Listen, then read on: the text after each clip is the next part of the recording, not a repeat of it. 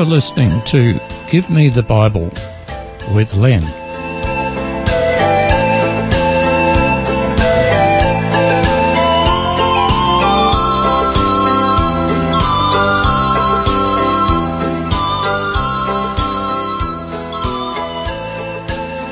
Today's program is entitled Damned If You Don't.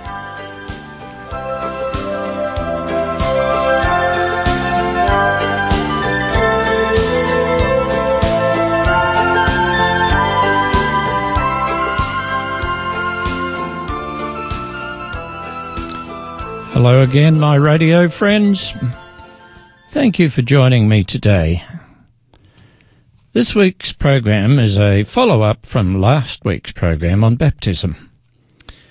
You know, there are some religious organisations with some very strange interpretations of what the Bible actually says. Some of these interpretations come about because of a failure to take into account enough information on a particular subject that the Bible offers. In other words, the focus is only on one small bit of information, while the other related information is ignored. Sometimes people and organisations pick out something which suits their own preconceived ideas and build up a belief system around that. At other times, the Bible is not used at all, and groups come up with certain doctrines which are essentially and purely man made. But even worse than that, there are some groups who say that you cannot be saved unless you belong to their particular organisation, and you must agree with their particular system of beliefs. I could name a number of these church denominations which make it known that you cannot be saved unless you come to God through their church group. Personally, I'm very suspicious of church organisations which follow this line, and it is my opinion that what they say is self righteous, judgmental, and presumptuous. But I heard something recently which even tops that. My friend had been talking to someone a short while ago who announced during the conversation, If you don't speak in tongues, you are damned. If anyone said this to me, I would reply to them, Who made you my judge? So, today, I would like us to consider that concept and see what the Bible has to say on the subject and find out whether the statement is true or not. Is there any clear statement in the Bible to that effect, or is it supposition? Today's program is in the form of a story. Martin Costa, Tinny for short, and John Gottwarden Gotti had been students, I'm sorry, John Gottwarden, his nickname is Gotti, they'd been students in the same high school. After they finished school, they lost contact. One day, about 20 years later, however, Tinny noticed a new real estate office close to the doctor's surgery in a suburb across town where he was working that day he could not help but see the unusual name of the real estate agent and remembered his classmate of years before. So Tinny decided to go inside to find out if the John Gottwarden was the same person he once knew. And indeed it was. It was a happy reunion. Conversation flowed freely and each shared with the other about their jobs, their families, and so on. At one point in the conversation, John asked Tinny, Do you still go to church? Well, yes, was his answer, but we don't go to the same church we used to. We now go to that new church close to the river. We like it much better there. It's a happy church with lots of great music, clapping, and the minister really gets into it. Besides that, lots of people speak in tongues. It's a great place to be, and we get a real buzz each time we go there. Gotti asked, Do you take your Bible to church? Nah, Tinny replied. We have our minister, and he's a good bloke. He tells us what we need to know, and that's enough for me. Now came the big question. Martin, does your church teach that you cannot be saved unless you speak in tongues? asked John, with a serious tone in his voice. Yeah, John, that's right. Unless you speak in tongues, you cannot be saved. I'm very interested in what you say, Tinny, but could you show me in the Bible where it says that? said John. Well, look, I can't right now, replied Martin. And besides, I'd better be going soon. But I will ask my minister and he'll get the information for you. I'll get back to you. Great to have caught up with you, Gotti. I'll be in touch. A week later, John was in his office checking some ads when the phone rang. It was Tinny. Hey, John, I spoke to the minister and he's happy to talk to you. Would you be willing to come down with me to the church this Saturday, Arvo? And we will discuss the issue in his office. John agreed, and as promised, they went together. The minister's name was Pastor Leon Bruce. He was in his early fifties and seemed to be a pleasant chap. His hairline had receded, and he wore red rimmed glasses. John also noticed that the lenses had a pinkish tinge. After introductions and the usual pleasantries, Pastor Leon said to John, Martin tells me that you want to know if it's true that you cannot be saved unless you speak in tongues. Yes, that's right, Pastor. I believe some people have been given the gift of speaking other languages that they've not learned. But I want someone to show me from the Bible that speaking in tongues is a necessary condition to being saved. I'm not prepared to accept that idea unless there is some scriptural support for that belief. The pastor perceived that John had some knowledge of the Bible, and he required some tangible evidence for that statement. The pastor then turned in his Bible to Acts of the Apostles, chapter 2, and read the account of when after the ascension of Jesus, the apostles and others were praying together when suddenly a sound like the blowing of a violent wind came from heaven and filled the whole house where they were sitting. They saw what seemed to be tongues of fire that separated and came to rest on each of them. All of them were filled with the Holy Spirit and began to speak in tongues as the Spirit enabled them. Here is the evidence that God sent the Holy Spirit on those Christians who desired to follow the teachings of Jesus, said the pastor. Yes, I'm familiar with what you've just read, Pastor, said John. But for what reason was this special gift given at that time? Pastor replied, It was given as a special sign to show that those believers were accepted by God and were saved. But, Pastor, said John, would you mind reading the next couple of verses? The pastor read on from verse 5.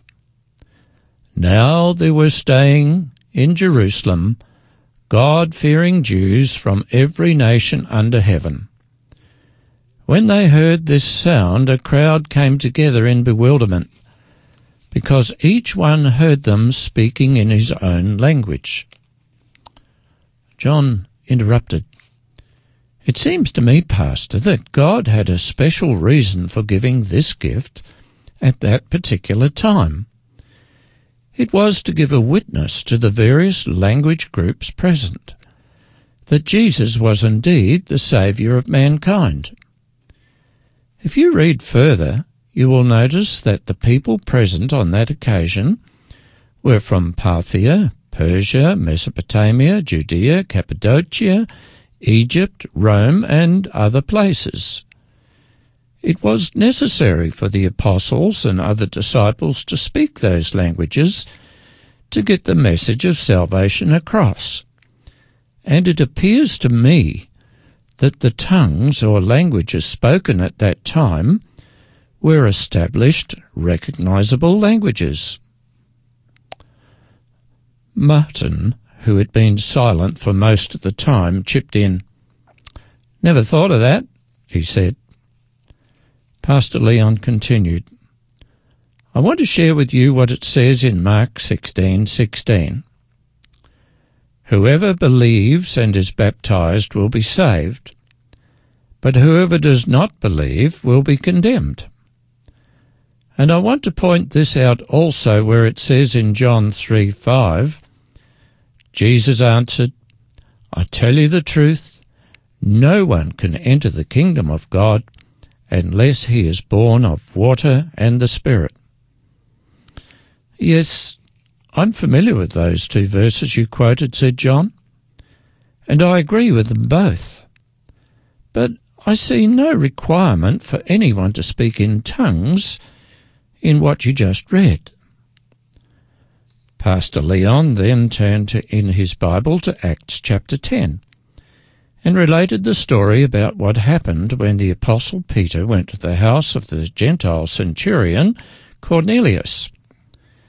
Peter testified about Jesus and explained that the way to forgiveness and eternal life was only through Jesus Christ. The people believed what Peter had to say in verse 44, the Bible states this While Peter was still speaking these words, the Holy Spirit came on all who heard the message. The circumcised believers who had come with Peter were astonished that the gift of the Holy Spirit had been poured out even on the Gentiles, for they heard them speaking in tongues and praising God. Then Peter said, can anyone keep these people from being baptized with water? They have received the Holy Spirit just as we have. So he ordered that they be baptized in the name of Jesus Christ. Yes, Pastor, said John. I believe that the Holy Spirit did give these people the gift of tongues.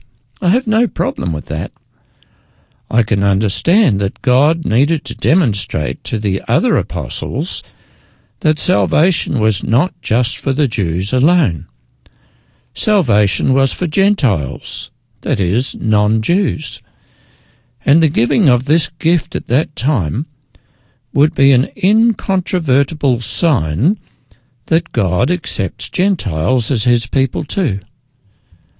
But it does not tell me that speaking in tongues is a necessary requirement to being saved. And before you go on, Pastor, would you mind turning back to Acts chapter 2, where it says, In the last days, God says, I will pour out my Spirit on all people.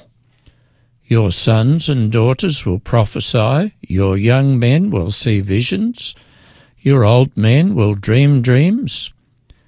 Even so on my servants, both men and women, I will pour out my Spirit in those days, and they will prophesy.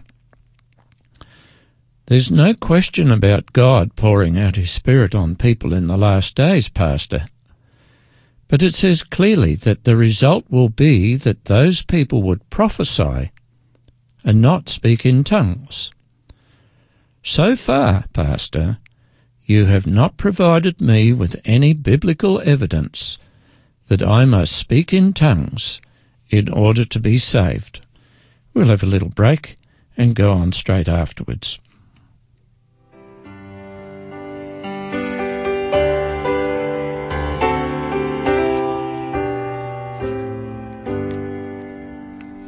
Precious Lord, take my hand, lead me on, help me stand.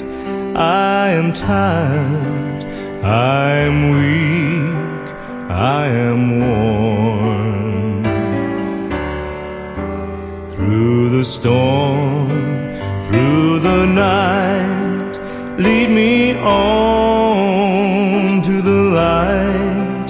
Take my hand, precious Lord,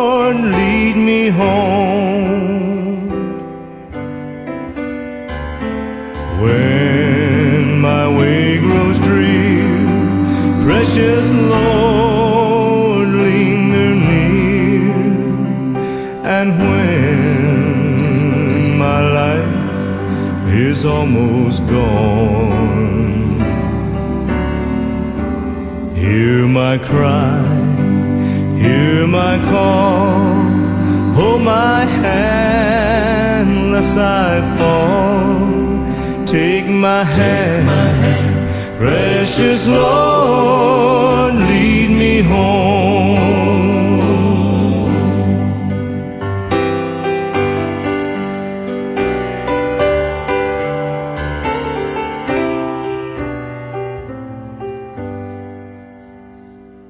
When the dark appears and the night and the day is past and gone at the river I'll stand guide my feet hold my hand Take my hand, precious Lord, lead me home. Hand, precious Lord, lead me home.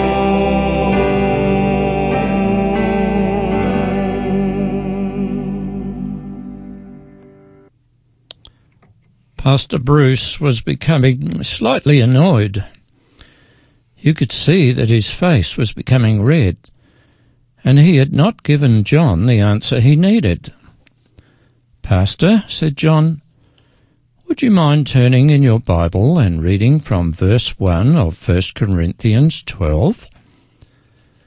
The pastor obliged and began to read. Now, about spiritual gifts, brothers, I do not want you to be ignorant. Please go on from verse 4, said John. Pastor Bruce continued. There are different kinds of gifts, but the same Spirit. There are different kinds of service, but the same Lord. There are different kinds of working, but the same God who works all of them in men. Now to each one the manifestation of the Spirit is given for the common good. To one is given through the Spirit the message of wisdom, to another the message of knowledge by the means of the same Spirit, to another gifts of healing by that same Spirit, to another miraculous powers, to, no, to another prophecy, to another distinguishing between spirits, to another speaking in different kinds of tongues, and to still another the interpretation of tongues. All these are the work of one and the same Spirit, and He gives to each one just as He determines. Pastor, said John, would you mind also reading verses 28, 29, and 30 of the same chapter? Pastor Bruce read on. And in the church, God has appointed first of all apostles, second, prophets, third, teachers, then workers of miracles, also those having gifts of healing, those able to help others, those with gifts of administration, and those speaking in different kinds of tongues. Are all apostles? Are all prophets? Are all teachers? Do all work miracles? Do all have gifts of healing? Do all speak in tongues? Do all interpret? But eagerly desire the greater gifts. Pastor, you have just read a clear statement that only some will have the gift of tongues. In fact, those voice verses point out that there are much greater gifts, yet you have been telling your congregation that they must receive the gift of speaking in tongues in order to be saved. So far, you have failed to convince me from the Bible that there is any basis for what you've been teaching, said John. Tinny was looking uncomfortable and remained silent. Pastor Bruce looked irritated but remained calm and then stated, All right, John, let's look at 1 Corinthians 13, verse 1. Yes, Pastor, replied John. Read on. If I speak in the tongues of men and of angels, but have not love, I'm only a resounding clang, a resounding gong, or a clanging cymbal. Again John spoke. Pastor, this also is no proof that you have to speak in tongues. It is an illustration that no matter what spiritual heights anyone may attain, it is totally useless and pointless unless that person is motivated out of love. All right, John, consider this. 1 Corinthians 14:2. Anyone who speaks in a tongue does not speak to men but to God, said Pastor Bruce. You see, speaking in tongues is a matter between a person and God. That may be so, said John, but the Apostle Paul goes on to say that even if he is able to speak in tongues, it is of only any real purpose if it can be used to bring helpful information to other people.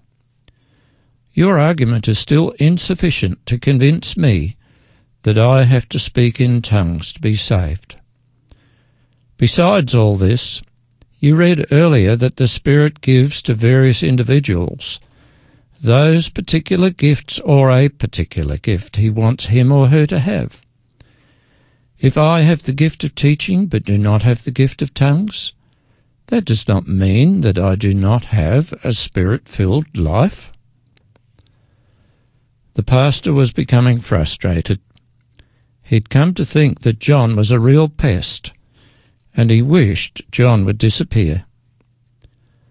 Pastor Bruce, I say this respectfully, but you have a tremendous responsibility to your congregation and anyone else who might be seeking the way of salvation. You have to recognize that the Word of God did not come about simply through the ideas of man, but came from God through the Holy Spirit. You can check this for yourself in 2 Peter 1.21. It is your responsibility to teach the people only that which is in harmony with the Bible, nothing else, Nothing more. If you think you have a revelation given by the Holy Spirit, it must agree with God's written word. If I was in your place, I would be very afraid because the Bible says clearly in the very last chapter, I warn anyone who hears the words of the prophecy of this book. If anyone adds anything to them, God will add to him the plagues described in this book. And if anyone takes words away from this book of prophecy, God will take away from him his share in the tree of life and in the holy city, which are described in this book.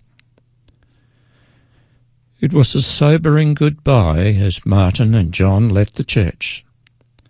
The pastor had been challenged and thought hard and long about what they had discussed. And it is a challenge to each of us. Isaiah chapter 8 and verse 20 says, To the law and to the testimony, if they speak not according to this word, it is because there is no light in them.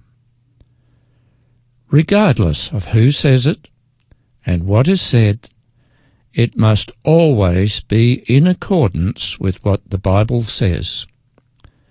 Do not believe spiritual teachings just because someone you respect says it. They must always be confirmed by the Word of God. Well, we must conclude for today, but until our next appointment, I wish you God's blessings and guidance. So, this is Len signing off. Goodbye for now.